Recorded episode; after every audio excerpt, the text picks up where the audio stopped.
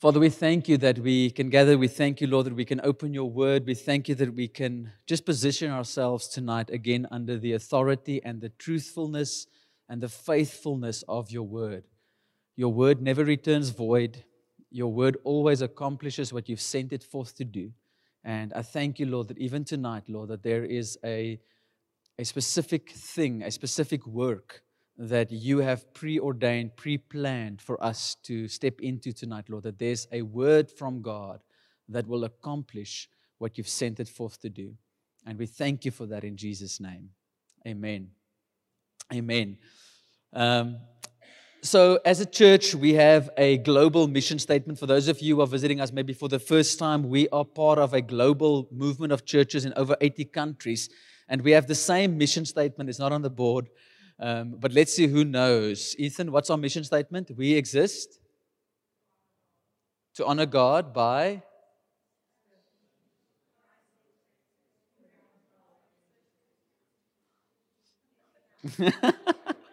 yeah, so what we do as a church is normally we preach together. So um, yeah, you can lean on someone next to you, and if they don't know, and then um, there's always someone that shouts out, make disciples, um, which is part of it.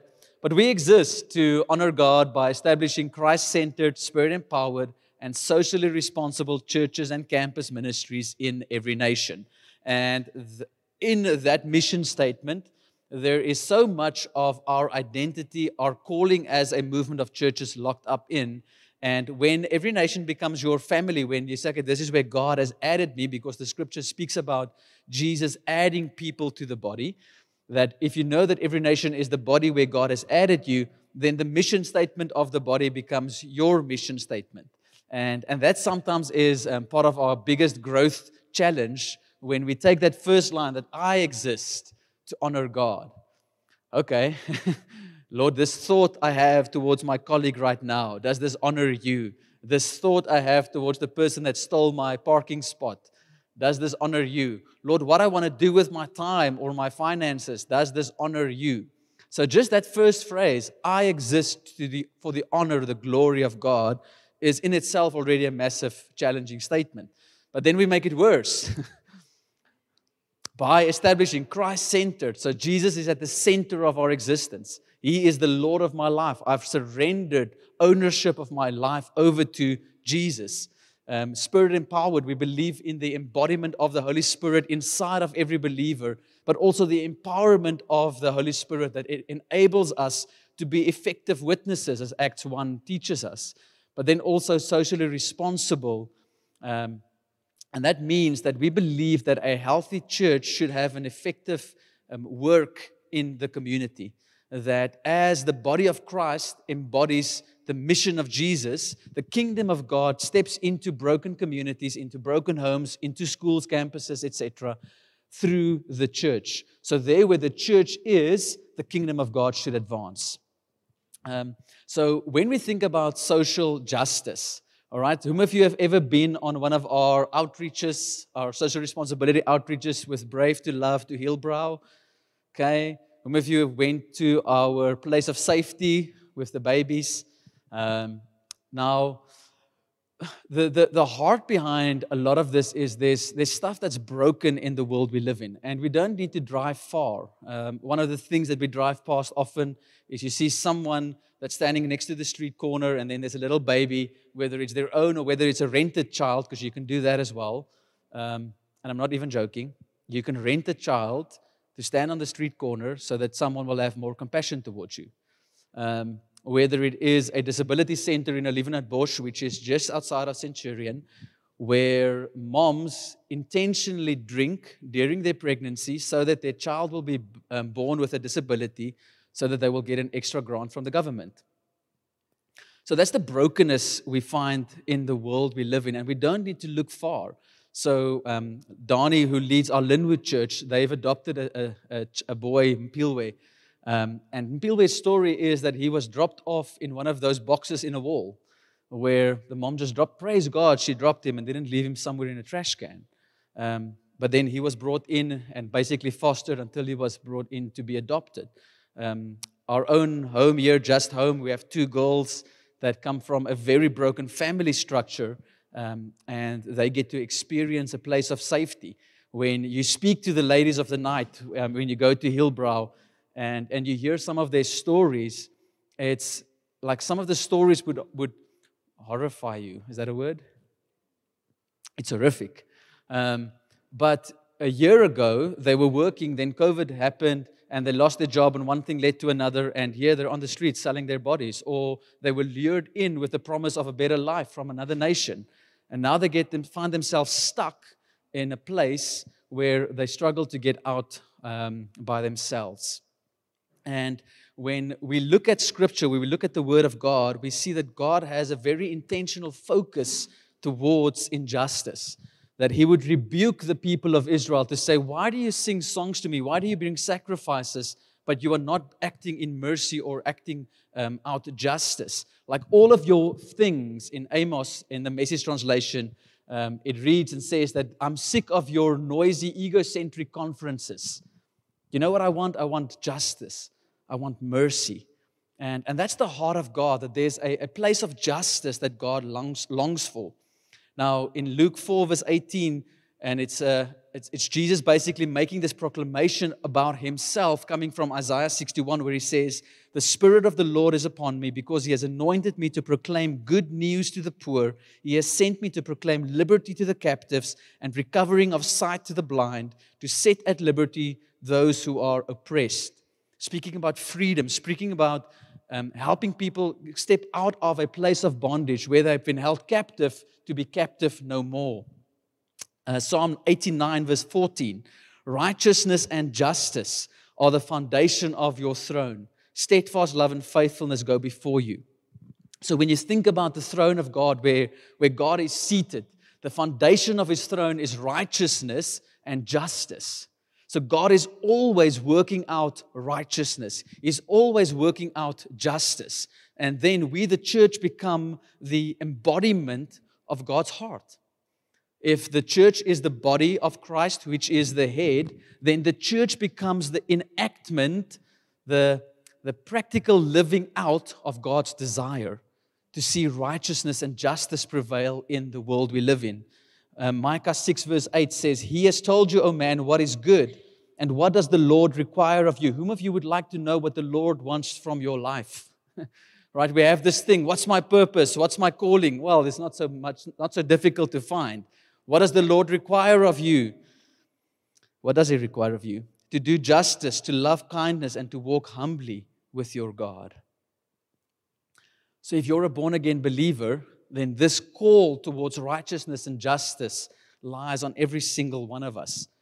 Now, when we speak about injustice and we've named some examples, you might have some stuff in your mind as well, right? Whom of you want to give me an example of things that burdens your heart? You're welcome to raise your hand and shout out. Anyone?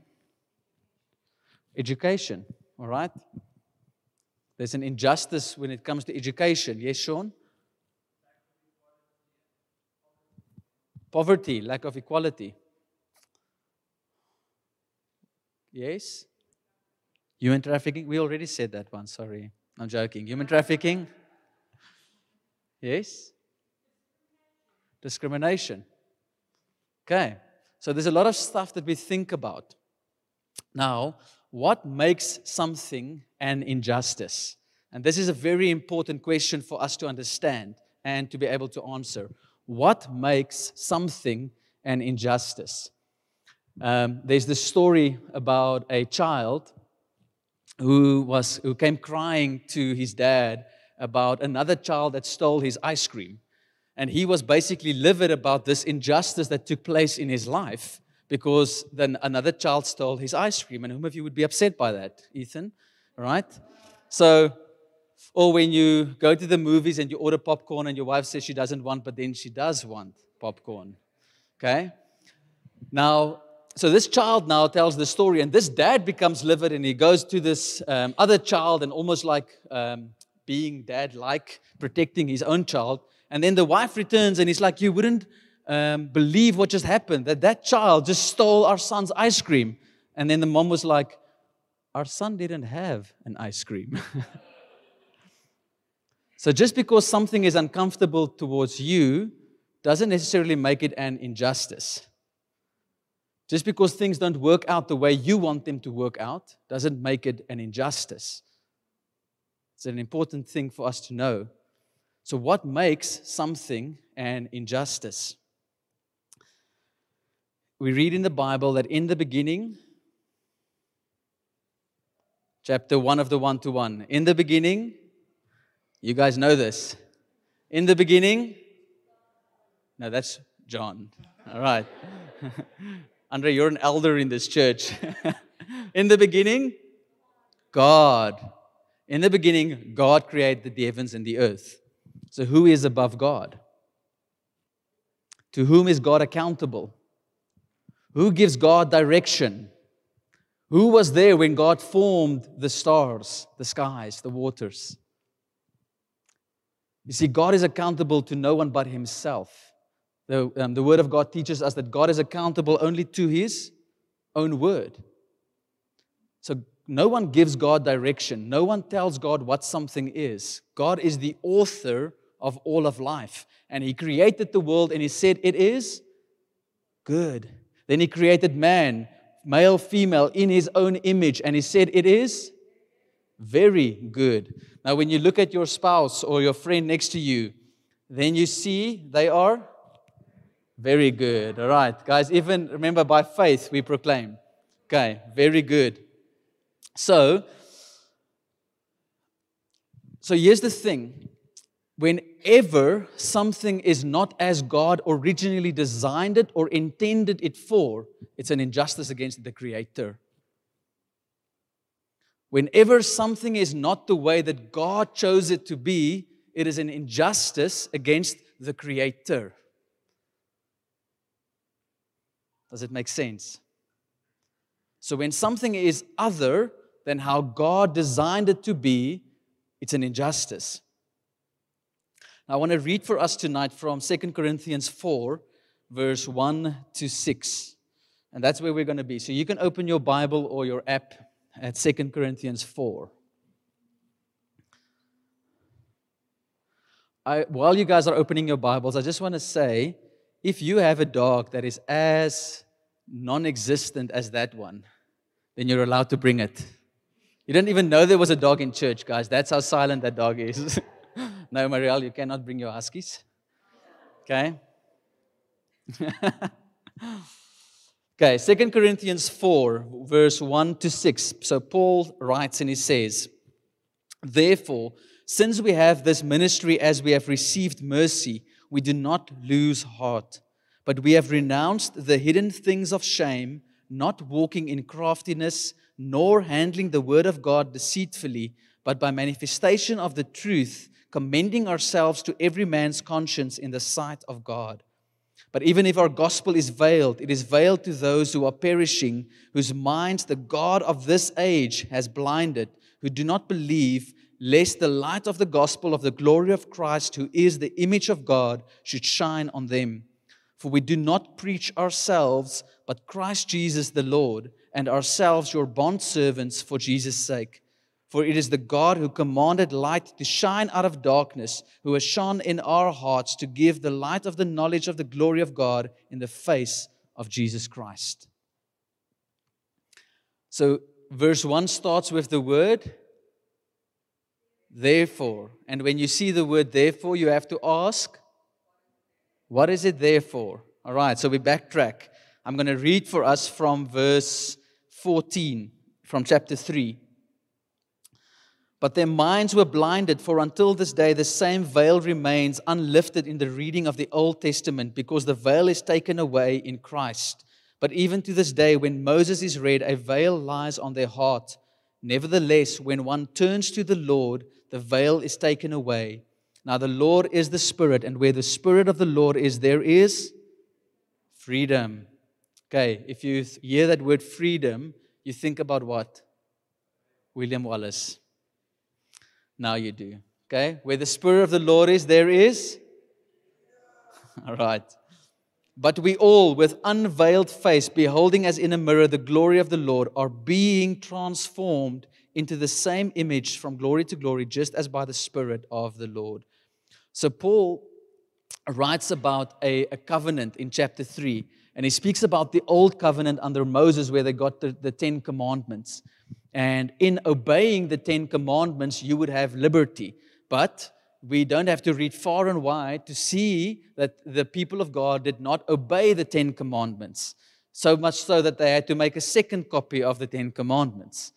So you just received it, and then they, had to, then they broke it.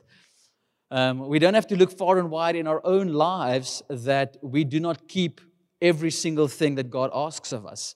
But under the old covenant, your um, position of security before the Father, your place of freedom, was bound towards your ability to keep the law. But because people can't, because we can't, you are under a condemnation. There is a place of death that we find ourselves under because we cannot uphold the law of God. But now, through Christ, there is a better covenant installed, a new covenant installed, where Christ takes upon himself our brokenness. So when we reflect back to the message of Easter, the, the death of Jesus on the cross, that Christ took upon himself our sinful nature, not just your sinful acts, very important, your sinful nature. So, what needs to change in our lives is not just our behavior, and you need to be a better person, a list of do's and do nots. Your nature needs to change because you can only produce after your own nature. So, unless your nature changes, you will continue to produce sin. That's the fruit of a rotten root. So, in Christ, He took upon Himself our sinful nature, He became sin for us. But now He lavishes on us the righteousness that was on Him. And it puts us in a position of right standing before the Father because the penalty for sin has been paid. So we now have a new covenant. So Paul writes and he says to the people that as long as you look to the old covenant, as long as you look towards your own works, to, to validate yourself before God, you will always fall short. You will always feel condemned. But there is a better way that this veil that has covered your eyes, that has blinded you, that has covered your heart, can be taken away when one turns to the Lord. And in turning to the Lord, there is a freedom. There is an embodiment of God that fills you through the Holy Spirit. And where the Spirit of the Lord is, there is freedom. Will the Holy Spirit ever lead you into sin? So sometimes we look at the grace of God and we say the grace of God is sufficient, and it is. The grace of God covers our weaknesses. And oh, God knows I'm just a human, so I will mess up. Whom of you mess up sometimes? Okay? We all do, right? So it's the truth, but sometimes we make that statement to say, oh, I'm just a human and I will probably fail as a justification for what we want to do. Those who are led by the Spirit of God are sons of God, and where the Spirit of God is, there is freedom. So the Spirit of God will never lead us into sin. It's outside of His character, it's outside of, outside of His nature. He will not lead you into sin. So, as a born again believer, being led by the Spirit of God, you can live a life that is completely free from sin, free from bondage. You can be free. You see, freedom is not the ability to do what you want to do because many of us can testify where that got you. Freedom is to live within God's perfect design and will for your life. And this is what Paul is saying. Because we have this new covenant, Therefore, since we have this ministry, the gospel, as we have received mercy, we do not lose heart. But we have renounced the hidden things of shame, not walking in craftiness, nor handling the word of God deceitfully, but by manifestation of the truth, commending ourselves to every man's conscience in the sight of God. And what Paul is saying to us and there's two parts to tonight's message. The one is applicable to us, and then there's a part that God is stirring in us that's applicable to those who do not know Jesus.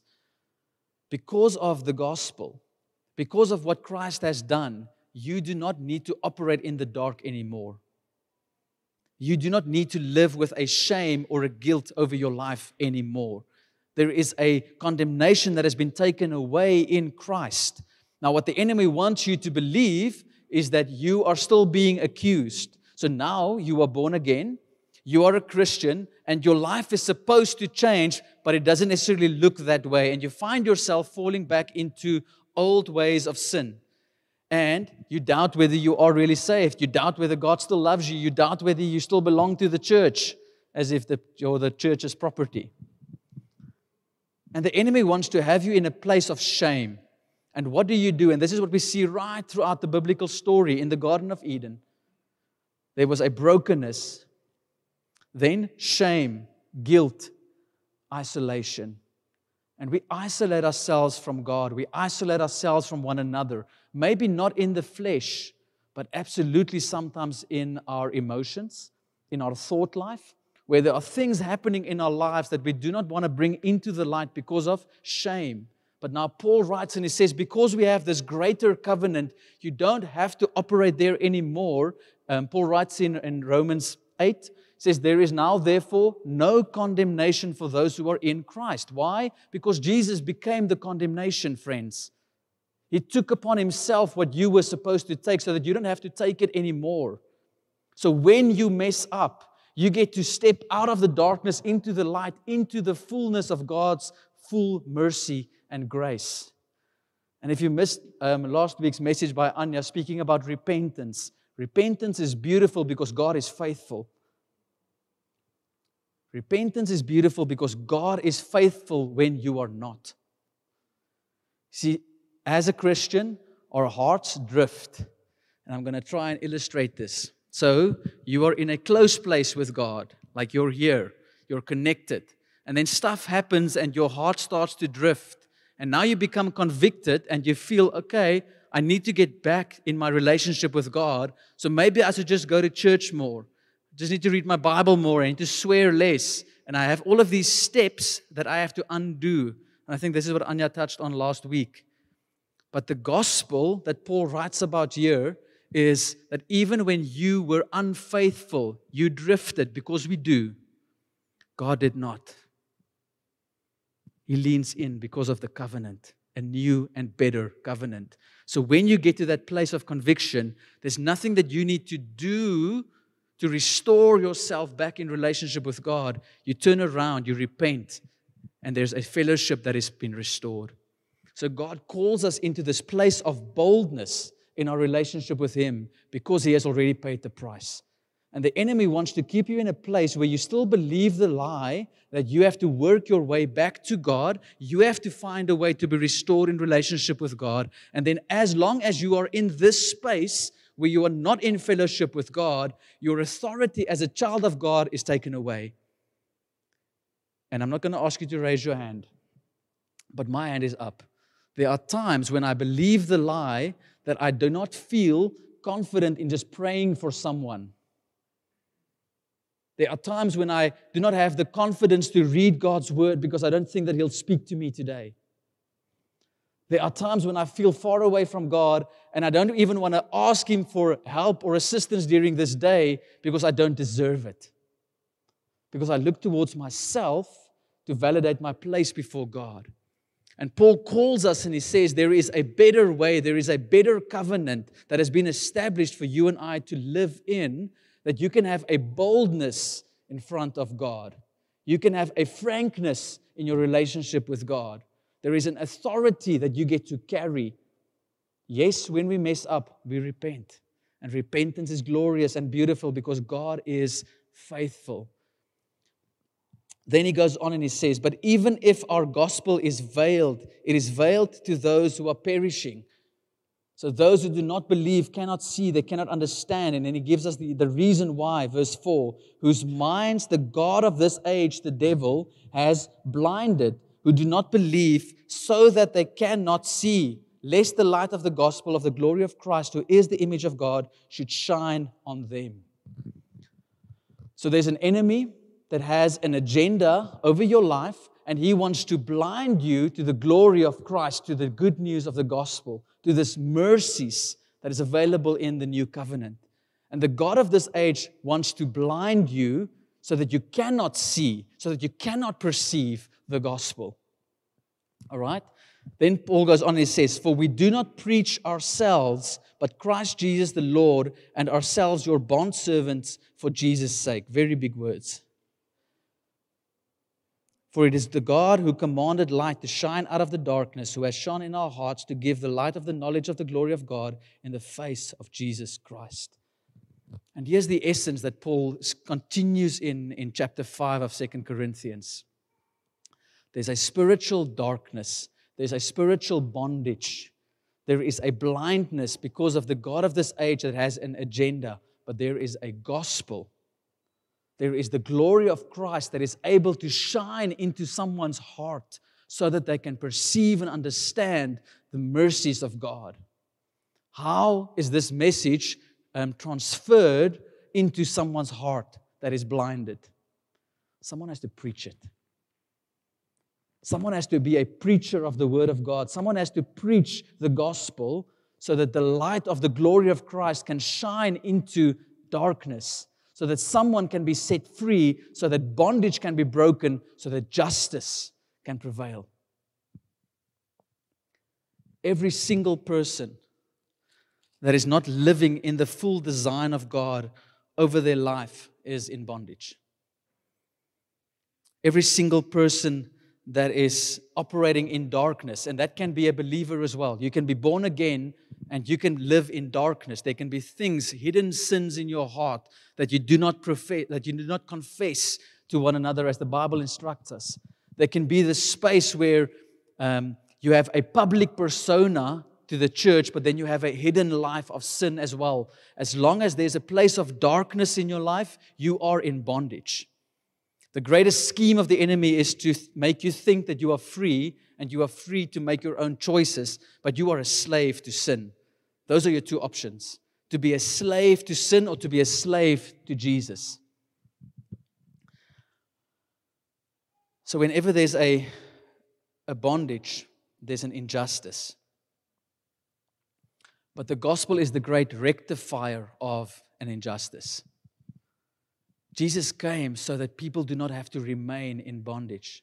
Jesus came so that people can be set free from whatever bondage they might be found in, whether it's a mental bondage, a physical bondage, a spiritual bondage. And remember, God created the natural from the spiritual. So there will be a spiritual bondage before it gets manifested in the natural. But if you leave it, it will cause physical destruction in your life. It will start with broken relationship between you and God, you and one another, you and people, and also you and God's creation. But the gospel is the great rectifier of injustice. So I, I, I, like spy stories, movies, novels, etc. So I stumbled upon a book that I read over December that was about um, a spy coming out of World War II um, basically looking for some of the Nazis that were in the regime. So, in the story that I was reading, they had certain um, SS lieutenants that were basically the higher ranks, and then they had the army generals, but they were just the plebs. They were told what to do. So, the SS generals knew that Germany were going to lose the war. So they started to flee Germany and find places of safety while sending out the army to keep on fighting, saying, Guys, we're going to make it. Germany's going to win. Go, go, go. In the meantime, they're fleeing. So this whole story is about this um, journalist that basically um, is looking for some of these people that were part of this injustice. Now, I want to create a scenario. Let's say, um, let's use Vina Ann. Okay, Vina Ann was in one of these concentration camps, one of these camps, prisoner camps of war. Um, and now the news broke that Germany lost the war. All right? So, true story. Some prisoners would wake up in this concentration camp, and then the guards would just be gone. And they would wonder, are we really free? Are we not free? Can we go? Is this a trick? Are we going to get shot? But let's say Vina is in one of the concentration camps where the guards are saying, listen, we are so remote the news will not reach these people. We can manipulate this a bit still. So we're not going to tell them anything. We're going to stay and we're going to be the guards. And they're going to continue to be our slaves. So even though the war has already been won, even though these people are rightfully free, they can remain in bondage, right? So what needs to happen? someone has to go. someone has to go and tell them. Someone has to go and take a message of victory to those who are still captive, to those who are still in bondage. And, and that's the story that God entrusts to every single one of us. That God entrusts this message of uh, deliverance, liberation, freedom to every single one of us. And here's the thing we can think about the prostitute, we can think about the girl that was human trafficked into South Africa or somewhere else. We can think about this child that was born with a disability because his parents chose deliberately to drink while being pregnant. And those are very real injustices. But every single person who is not living in the full design of God over their lives is an injustice. And this can be your neighbor, this can be your family member, this can be a friend, this can be your work colleague, someone that goes to campus with you. So there's an injustice. And again, the injustice is not against you, the injustice is against the Creator. It's an injustice against God. And now God orchestrated a way for this injustice to be dealt with through the cross of Jesus Christ. So Jesus died and he paid a legal price. His blood was legal payment for sin. So it's an injustice against the cross.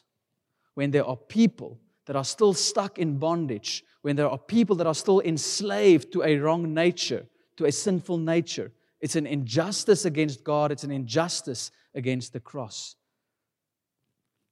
Now, let's say, and we won't say Ethan because it's too close to home, let's say Andre knew that there was this one concentration camp somewhere in the woods that he heard about, but he chooses to do nothing. What do we call that?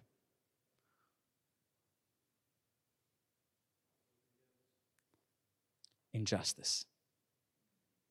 When there's a means to rectify injustice, and we do nothing, it's an injustice. And that's what God calls us towards to be a church, to be a people that embodies His justice, that has already been paid, it's already been purchased. Now, we might think that it's a little bit too far for us, all right? Um, and I want to encourage you go and spend some time on 2 Corinthians 3, 4, and 5. There's an incredible message where Paul writes in 2 Corinthians 5, verse 21. I'll quickly read it, where he says, um, oh, sorry, verse 20. Now then, we are ambassadors for Christ, as though God were pleading through us. We implore you, in Christ's behalf, be reconciled to God. So, what Paul is saying is, if Andre is someone who was still stuck in bondage, when I go and I share the gospel, it is as if God is speaking through me, imploring Andre, be reconciled to God. There is a missional component to, um, in the heart of God that wants to act out through you and me. Friends, the pulpit is not the place where God says, Oh, I'm waiting for someone to preach the gospel. There is a missional part of God's heart that wants to be embodied in your life, that wants to implore people as if it was God Himself, as it was Jesus sitting next to someone saying, Hey, wake up. You don't have to remain in captivity. There is a better way. But someone has to tell them. So there's stories of hope. There's a lot of stories of hope. And um, we were reading through this one book, um, Dirty Glory. It's a book about prayer. And if you ever want to be challenged in your prayer life, go and read it or listen to it. But stories of people just saying yes to God to say, hey, we'll go to Ibiza and we'll go and reach the party goers. Or hey, we'll go to Mexico and we'll reach the drug dealers. Um, and they just by faith go and they see God move in miraculous ways just because they are willing to say yes. There's a story about someone jumping on a plane, not knowing what will happen.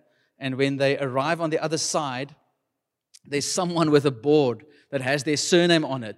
And it's like, yeah, that's me. And it's like, man, I'm so glad you came. God told me to be here because someone is going to come and he's got a word for us. So I've already prepared a church where you're going to preach at. it's like, how's that for faith? but just be willing to say yes to Jesus. Be willing to go when he unctions you to go. Now, whom of you would love to one day come to church and say, guys, I woke up this morning, or let's say a week, we'll give it some time. I woke up last week, Friday, with this urge that I need to pl- buy a plane ticket to Cape Town. And when I got there, God did this, this, this, this, this, this, and this happened. How many of you would like to have a testimony like that? All right? Do you know how you cultivate a faith that steps into those yeses? Say yes when God calls you to reach your neighbor. Say yes when God calls you to forgive.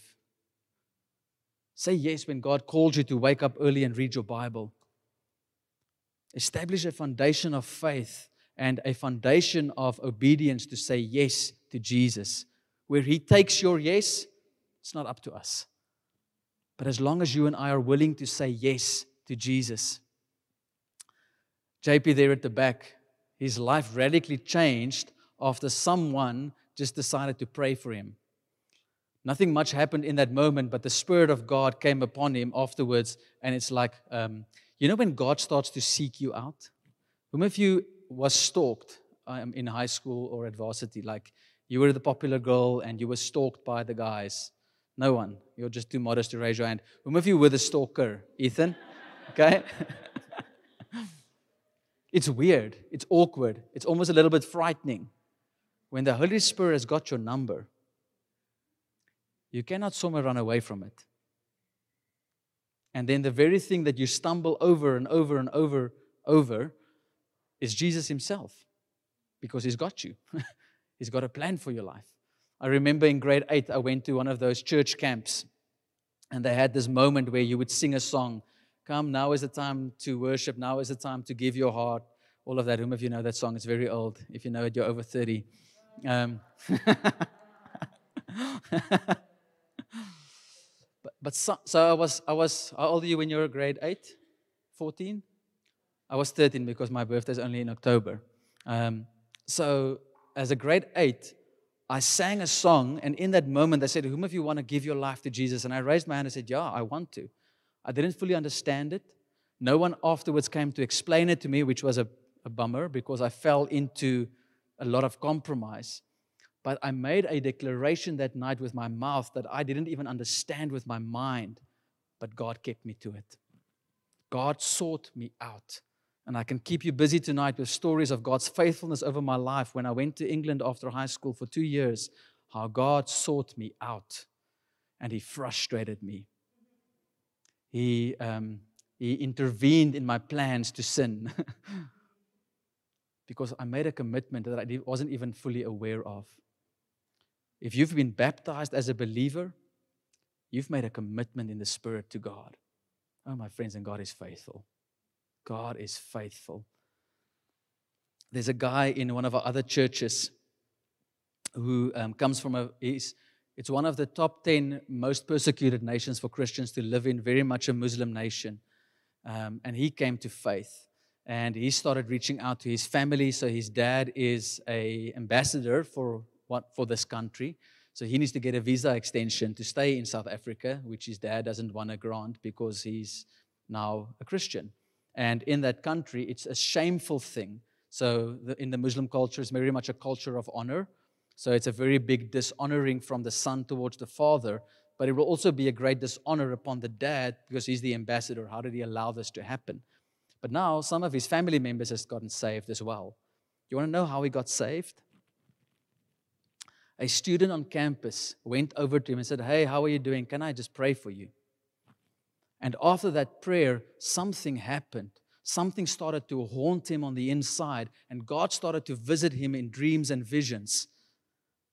And Jesus showed up in one of his dreams, and it was very vividly that he had to choose between Jesus or Mecca. But he cannot go both ways anymore. And it started with someone just stepping out and praying for someone. 2 Corinthians 4, verse 7. And this is the last scripture that I have. None of you are working tomorrow, hopefully. Whom of you are working tomorrow? I'm so sorry. 2 Corinthians 4, verse 7. But we have this treasure. What is this treasure? The gospel. Okay, come on. We have this treasure in earthen vessels. What is the earthen vessel? It's you and me that the excellence of the power may be of God and not of us. Praise Jesus. Friends, you do not need to be an expert in your Bible. You do not need to have a rehearsed gospel presentation. You do not need to be free of everything that Jesus is still working out in your own life because the power is not of ourselves, it's of Christ. And we are these jars of clay, these earthen vessels, these cracked pots through which the glory of the light of the gospel can shine through. That's the message. That there's a justice that God is calling you and me into to be ministers of. I want to um, play a music video. Um, I don't know how YouTube's going to react to this because um, it's streaming online as well, and they don't like it when you play other people's music.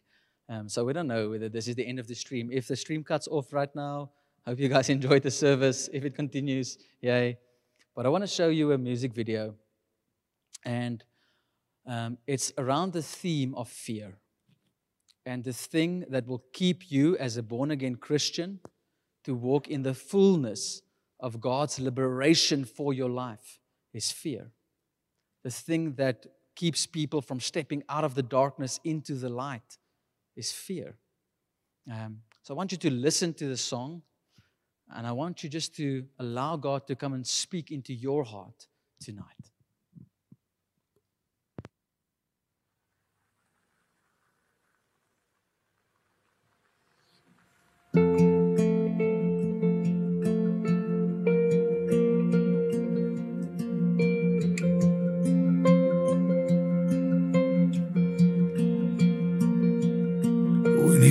Told you you're not good enough. When he told you you're not right. When he told you you're not strong enough to put up a good fight. When he told you you're not worthy. When he told you you're not loved. When he told you you're not beautiful. You'll never be enough.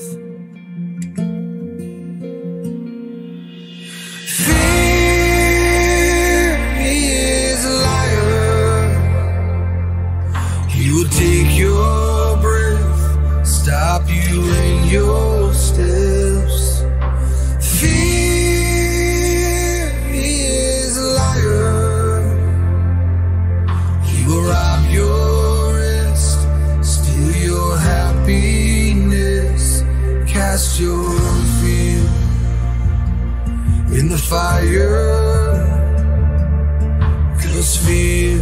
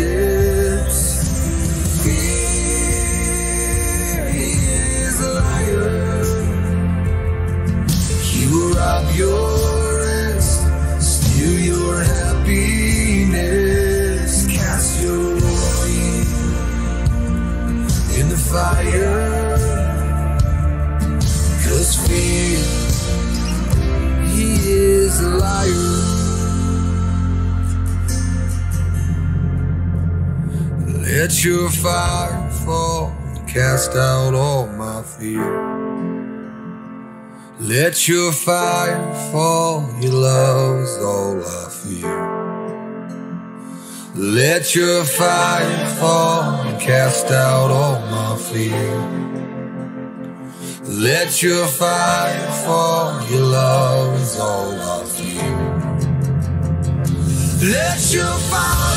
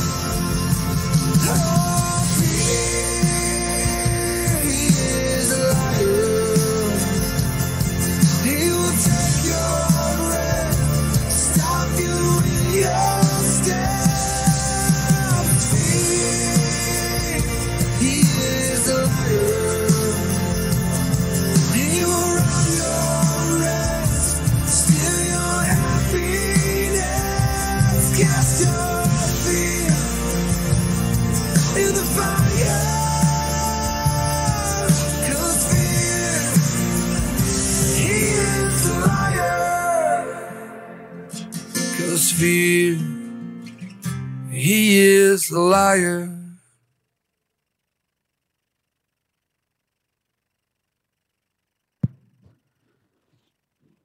So the Bible says that the blood of Christ has silenced the accuser.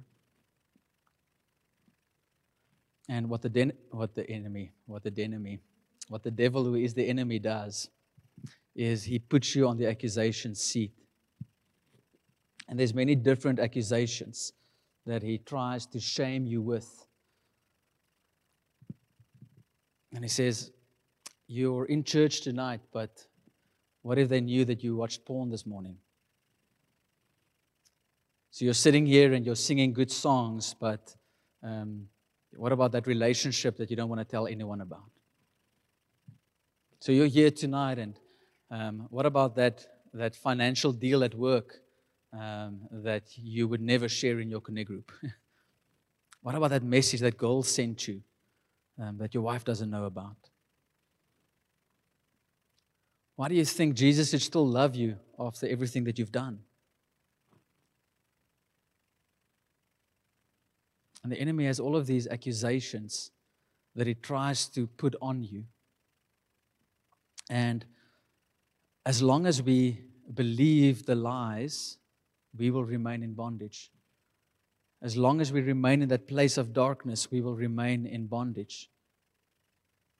And that bondage can be an eternal bondage where if you die, you do not know Christ and you do not get to enter into eternity with Him. But it can also be a bondage in this life where you are born again and your place in heaven is secured. But oh, the enemy gets you to doubt it over and over and over again. And as long as you remain in that place of bondage, you will not step into the fullness of God's call over your life because you doubt your identity in Christ and hence you doubt your authority as a believer. You will not walk in God's fullness, in His full liberty. And He places you on that seat. But there's a great exchange that took place, friends. You see, if Irian comes up, if he comes up and he takes JP off of the seat,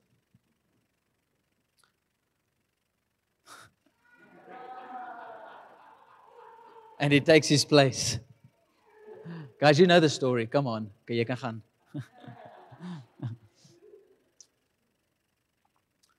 there was a substitution that took place.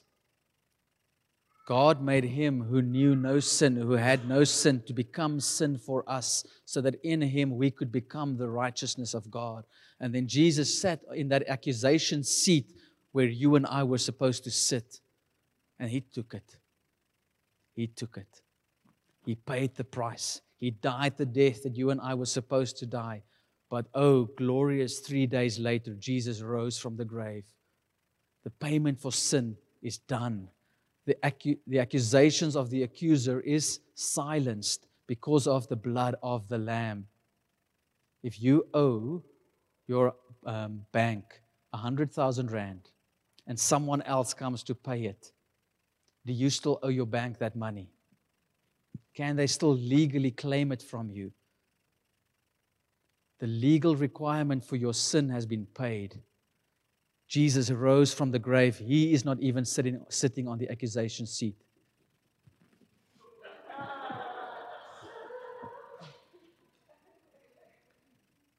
That's a lie. That seat is a lie. But the devil wants to sit you there and accuse you. And the only thing that you can and the only thing that you need to present is the cross of Jesus Christ. Fear is a liar. The devil is a liar. So do not allow yourself to remain seated there. When God starts to speak, and there's two avenues here again. If you are not born again, then you still, um, then you're still going to live in the weight of the fullness of your sin. And you need to have this replacement where Jesus has taken your place and you don't have to sit there anymore. When you are born again, the Holy Spirit still has a desire to form Christ in you. We read that in Second Corinthians that we, we are formed in the image of God, shaped from glory to glory, transformed into his likeness. So the Holy Spirit still has an agenda to form Christ in you. His kingdom is alive, so his kingdom will still be formed in you. And for his kingdom to come into your life, some things have to get out of your life. But it's not the Holy Spirit sitting you on the seat saying, Hey, JP, let's talk about that pornography problem. Problem. He doesn't have a pornography problem, I checked.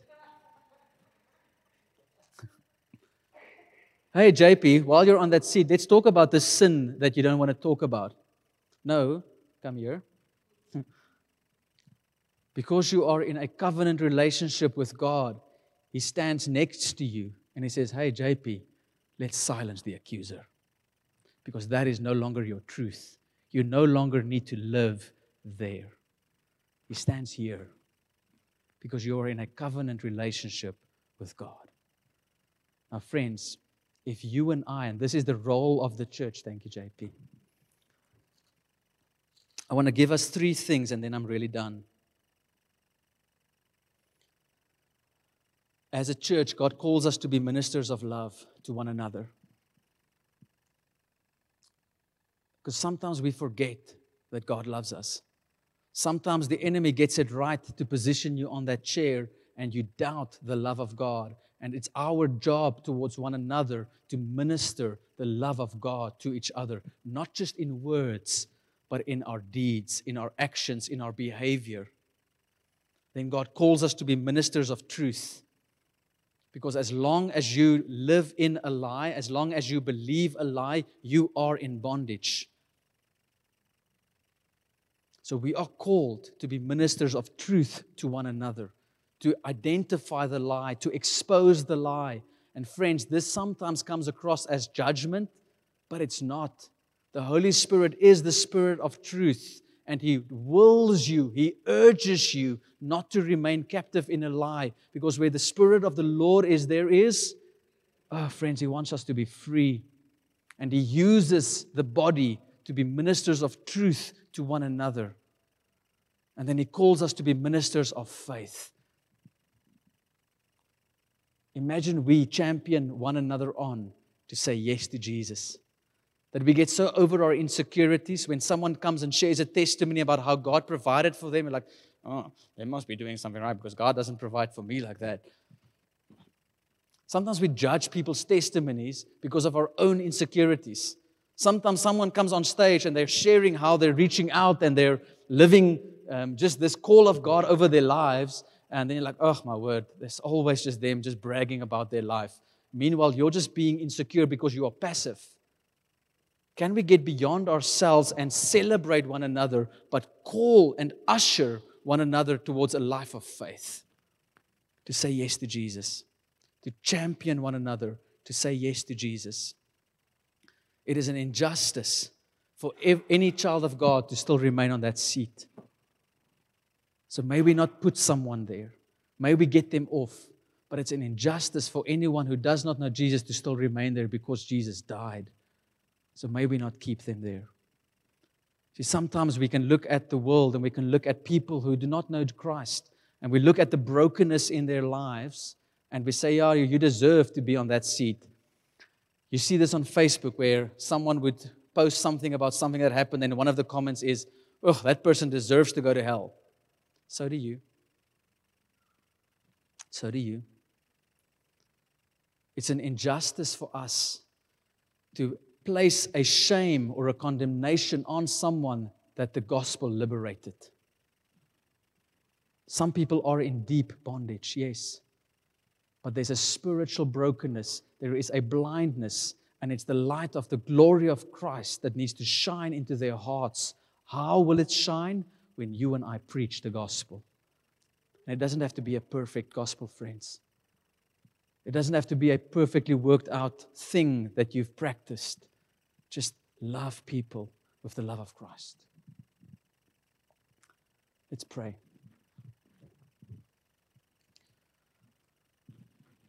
Lord Jesus, we want to come and just honor you tonight that that accusation seat is empty. And we rebuke right now in the name of Jesus the lies of the enemy that keeps us in bondage. If the Holy Spirit is speaking to you right now about an area where you believe a lie, won't you just repent that? Why do you need to repent? Because you are believing something that is not true. You have a part to play in this. You repent. You say, Jesus, I am sorry that I am believing something that is not true. And I turn to you. If there's something specific that the Holy Spirit is leading you into, just repent. Give it to Him. And Father, I ask that as people repent, your word promises that the blood of Jesus cleanses us from all sin and we are restored in fellowship with one another. I pray that you would come and minister your truth into that area that is a lie. I pray, Lord, that you would give us as a church a faith in our relationship with you to run boldly to you, to run boldly to the cross. I pray, Lord, that you'll give us a faith to keep on saying yes to you. And then, Lord, I want to ask that you fill us up with your spirit, that we will go, that we will share the only message of hope to those who are still in bondage. Lord, we want to be agents of justice in this world.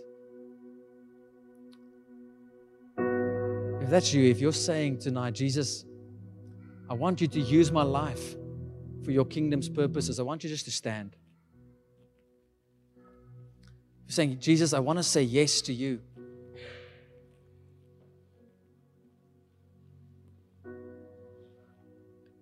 And again, don't stand because someone else is standing or you think it's the right Christian thing to do. I'm going to lead you into a prayer, and God is faithful and He's going to keep you to it. Anyone that wants to sit, just stretch out your hand. Lord Jesus, my life belongs to you. I am not the owner of my life. I surrendered to that the day I chose to follow you. I declare tonight, you are the Lord of my life. My life belongs to you. I ask in Jesus' name, fill me with your spirit and help me to be an agent for your kingdom's purposes. Come and fill my mouth right now with the message of the gospel. Let the fire of God be awakened in my soul in Jesus' name. And help me to keep on saying yes to you. Father, we ask humbly. This is my prayer. You receive now. Father, we ask humbly that you would keep us accountable to what we've asked right now. We're not into just praying things, Lord, and doing things. We thank you for the ministry of the gospel. We thank you for your mercies, Lord. And we thank you that we can surrender our lives into your hands. In Jesus' name, amen.